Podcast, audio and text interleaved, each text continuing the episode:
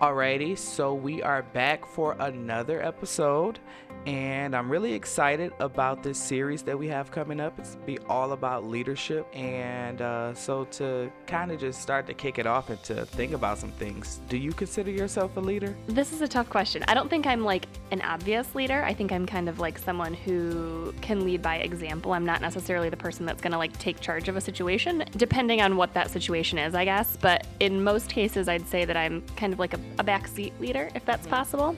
I don't think it's a bad thing to say. I can take direction and I can follow too. So if there's someone else who steps up and takes the leadership role, I'm not going to like butt heads with them unless there's like an issue or I don't agree with something. What about you? Do you think you're a leader? So first, you're like a secret weapon. That's what it sounds like. Like, boom, got Catherine. I don't know about that. I don't know. I think my answer would be somewhere around yours, like just sometimes. Yeah. Um. No. I, let me correct that. I think that I'm always a leader. I think that a good leader knows when to take the back seat as Yes, well. they know when to take it up a role.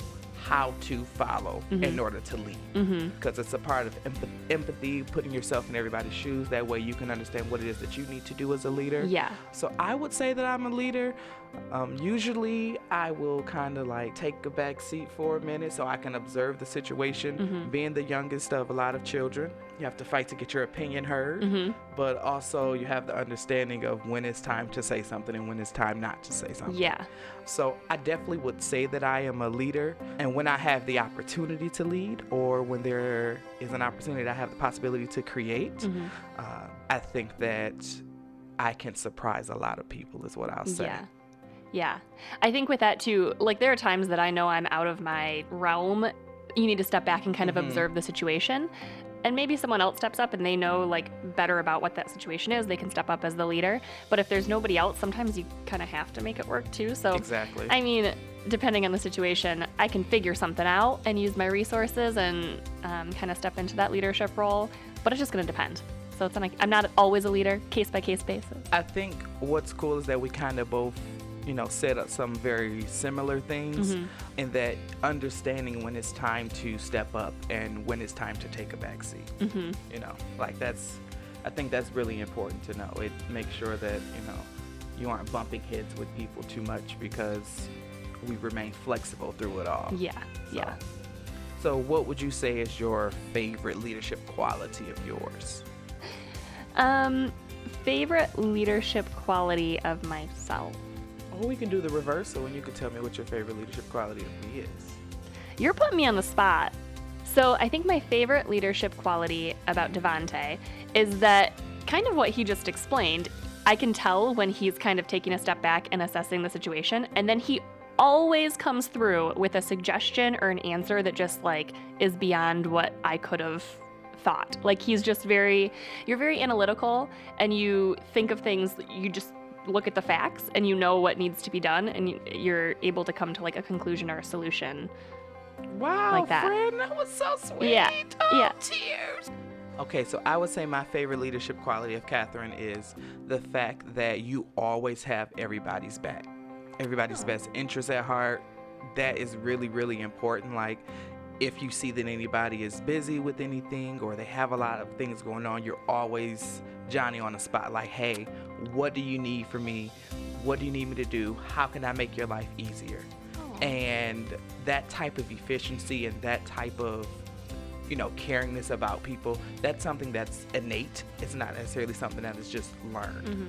so that's something i really appreciate Thanks. We've got all the feels going on. yeah I yeah yeah so get ready for this episode Yeah. let's go ahead and get into it Alrighty, this is Wallet Watch, brought to you by MSU Federal Credit Union and OU Credit Union. I'm your host, Catherine. and i'm your host devante Welcome back, everybody. Devante and I are here with you today, and we're really excited. We have an interview with Whitney Anderson Harrell. She is the Chief Community Development Officer for MSU FCU and OU Credit Union, and also the Executive Director of the Desk Drawer Fund, which is a foundation supporting the MSU FCU and OUCU communities. So, we're going to talk with her a little bit today. She's got a really impressive title there. Um, and we're going to talk with her a little bit today about how she got there and her leadership um, traits and skills and things like that. So we're excited for this. Welcome, Whitney. Thank you. I'm really excited to be here and to be a part of this podcast. So thank you for having me. Absolutely. So to get started, Could you tell us a little bit about your education and your career thus far? What kind of brought you to your current position? Absolutely. Well, I started my career actually here at MSU FCU. I was an intern while I was an undergrad at Michigan State University. I had a great experience while I was here and really took the opportunity to get to know not only the credit union but the people who work here.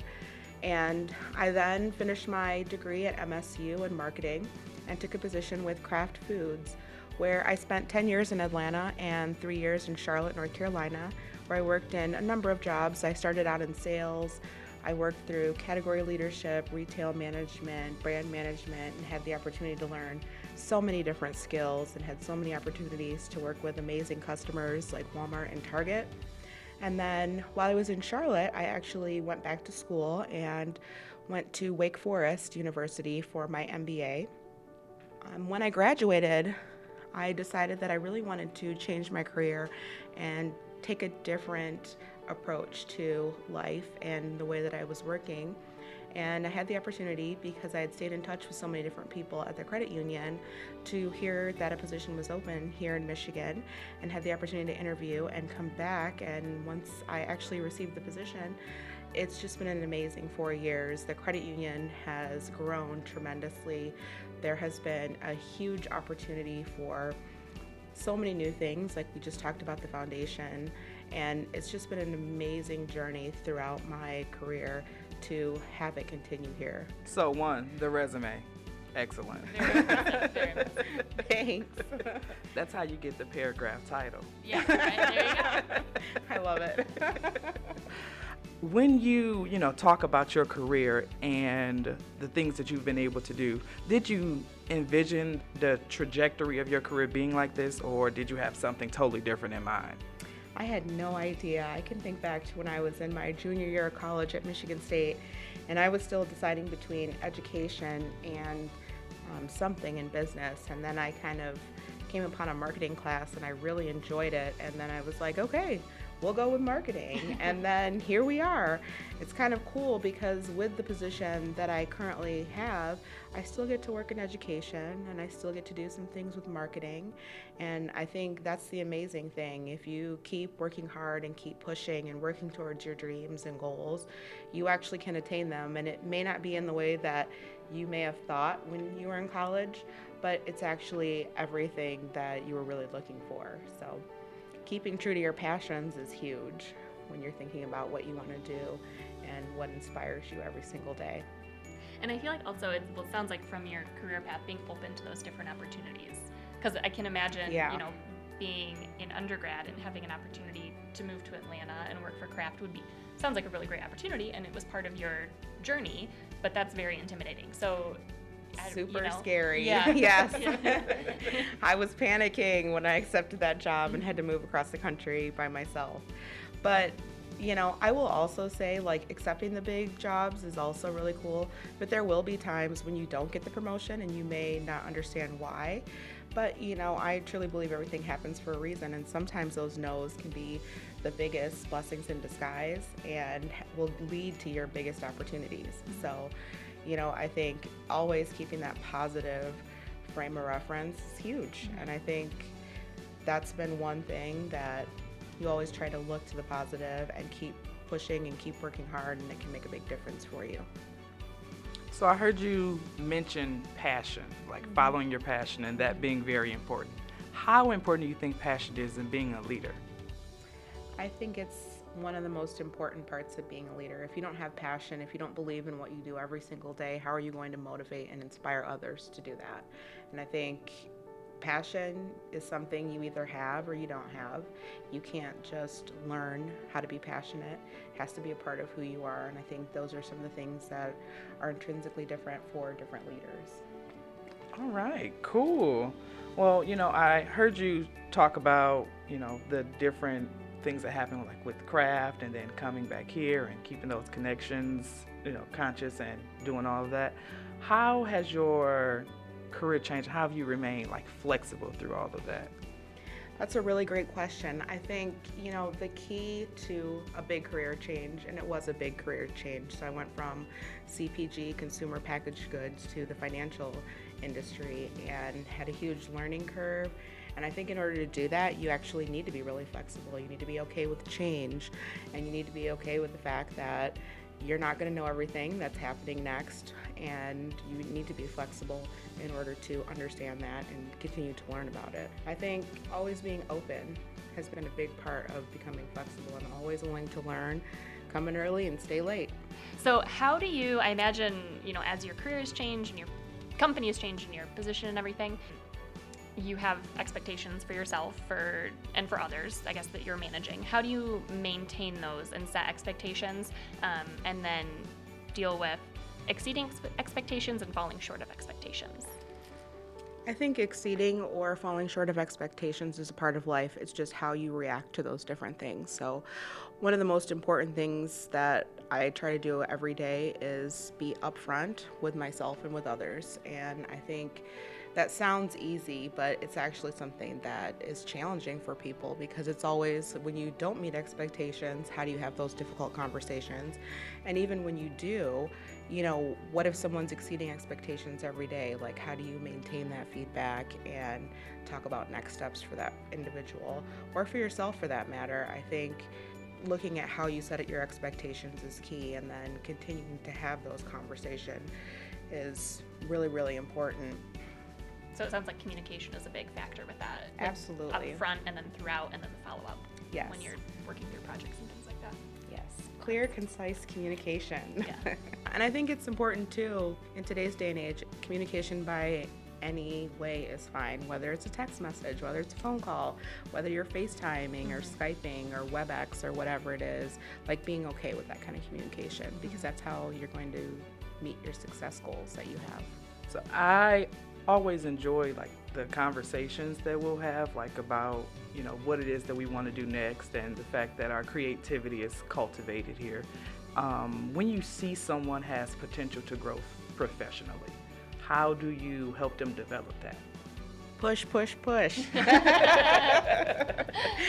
No i think one of the keys to that is once again communication, but it's also really having those conversations about what do they really want because you can see potential in someone but maybe they don't want to do anything different. Maybe they enjoy what they do every day.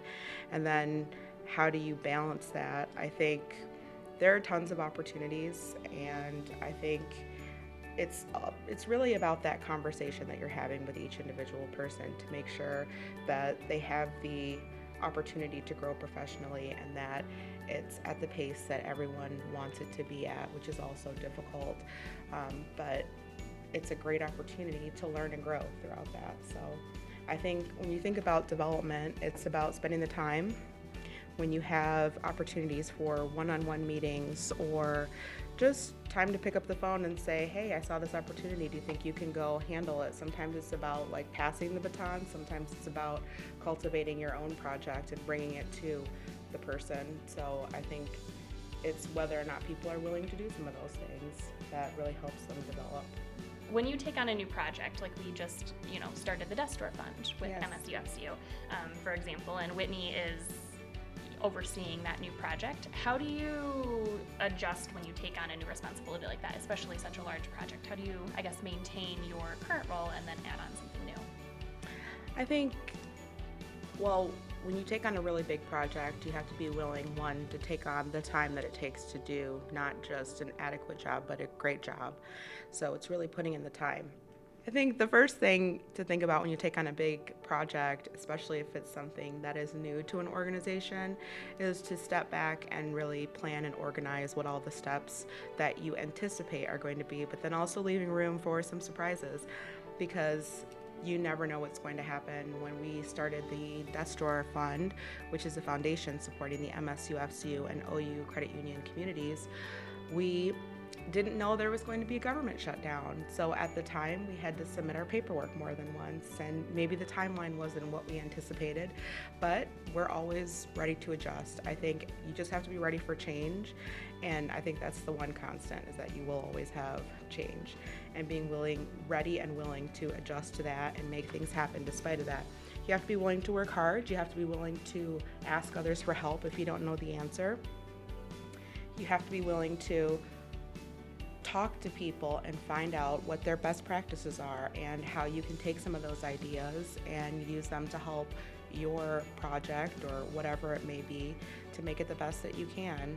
And I, really, it's about asking for help too if you need help. I, you know, I already said that, but I think it's key to utilize all your resources. That's the power of networking and working with great teams. So you don't you want to take advantage of all those different things. So, in you know, overseeing a lot of the things that happen within the community, as far as different developmental programs, us as financial educators, um, I know that probably trust is definitely one of the things that is important in our relationships with you. Um, what do you look for in an employee um, when you're going when they're going through that hiring process? When we're going through the hiring process, I think it really goes back down to the mission and the core values of the organization and seeing if the person who's interviewing for that really embodies that. And that starts with integrity and trust. Um, at the end of the day, we work at a financial institution and we need for everyone on the team to have integrity about themselves. They're going out and representing the team every single day, representing the credit union and the foundation. And it's important that we all have a consistent message, but that everyone has their own spin on that and makes every presentation their own. I think going through the interview process, you for sure get a feel for someone. Um, of course, you don't know that person, so it's also about building relationships. And I think that's when you really start to learn a little bit more about about each individual that you're working with, and then you can continue to build on that. I think at the end of the day, that's why you do the best you can in an interview. You check references, you look at the projects that have been done, what were you doing previously, and once you check all those boxes and get those things done, you can make your best educated guess, and then you just have to get to know that person moving forward. Mm-hmm. What would you say are the three most valuable traits for a leader to possess? Three most valuable traits integrity. I would definitely say a good communicator and the ability to motivate and inspire. Yeah, I can imagine, you know, for a leader, you that's what you do every day. You try and gotta get the team, team together. The team. it's huge. Very cool. Okay, and what would be your best advice for individuals hoping to be in leadership? I think the best advice one to really remember that every day really is a job interview. I think when I think about my career and the different things that I've done throughout my career, it's due to the fact that you have done a great job networking, that you stay in touch with people, that you continue to work hard every single day, and that in the end, it, it is a lot about who you know. You have to know what you're talking about, and you have to understand everything, but it's also important to know people and to have built good relationships with people. And the second part of that would be to be yourself. You know, it's sometimes that's super easy, and sometimes that's a difficult thing. But being authentic is huge, and you want to make sure that you're staying true to that. Awesome. Well, thank you so much for talking with us today. We really appreciate it. Thanks for having me. I'm really excited about this. Wow, that was really a great interview. I appreciate Whitney so much for sitting down and talking with us about leadership traits and kind of what those things mean to her. What were your greatest points taken away from this interview? So I like how she started off and she was just kind of telling us about her career path thus far, but it spoke a lot to the importance of building relationships because she started out at the credit union as an intern when she was still in school at MSU. Um, and just because she had built those strong relationships and stayed in touch with people, um, even after she went and got experience at another company, she was able to come back and you know join the credit union however many years later in you know, a chief community development officer role, which is amazing. And so it just speaks to her relationship building skills and how important that can be. How about you?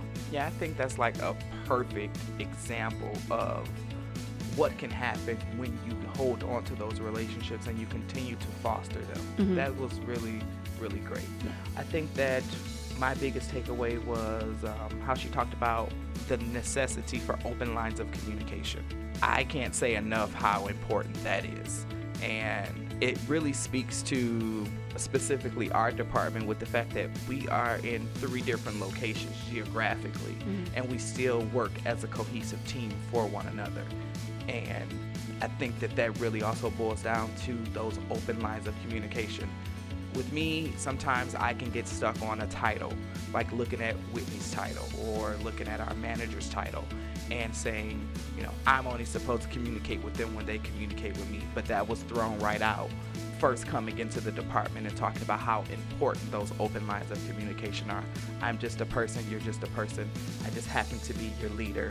You got to talk to me and let me know if you need anything or anything that may be going on. Mm-hmm. So I thought that was really cool. I think that's huge, especially, well, really with any company, but when there are multiple people involved with the decision or departments involved, if it's being held up because you're hesitant to reach out to that one person that's able to provide the answer, it's going to cause a backup for multiple other people potentially, and that's just not efficient. Nobody wants that. So, Right? communication is huge. Professional communication is important. Be professional. That part. okay. Any other takeaways for you? Yeah, so I also really liked how she talked about when she's taking on a new project. So, like the desk drawer fund, for example, was a really big new project for the credit union and for Whitney in particular. Um, and she talked about before she said yes, she had to make sure that she had the time and energy to be able to not only make it successful, but make it really, really great.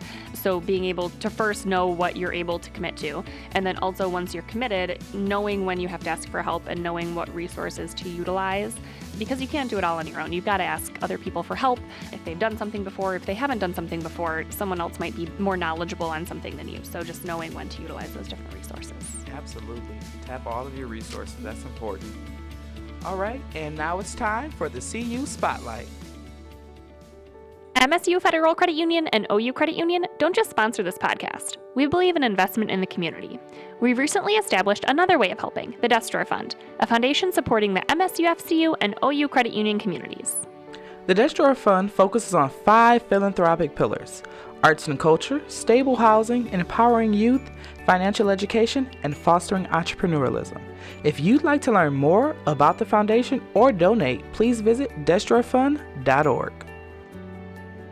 Wallet Watch is written, hosted, and produced by Catherine Hirth and me, Devontae Montgomery. Our executive producers are Whitney Anderson Harrell and Lauren Kolarzik. Wallet Watch is brought to you by MSU Federal Credit Union and OU Credit Union. You can find more episodes of this show at our credit union's website, financial40.org, or wherever else you get your podcasts. Thanks for listening. We'll see you in our next episode.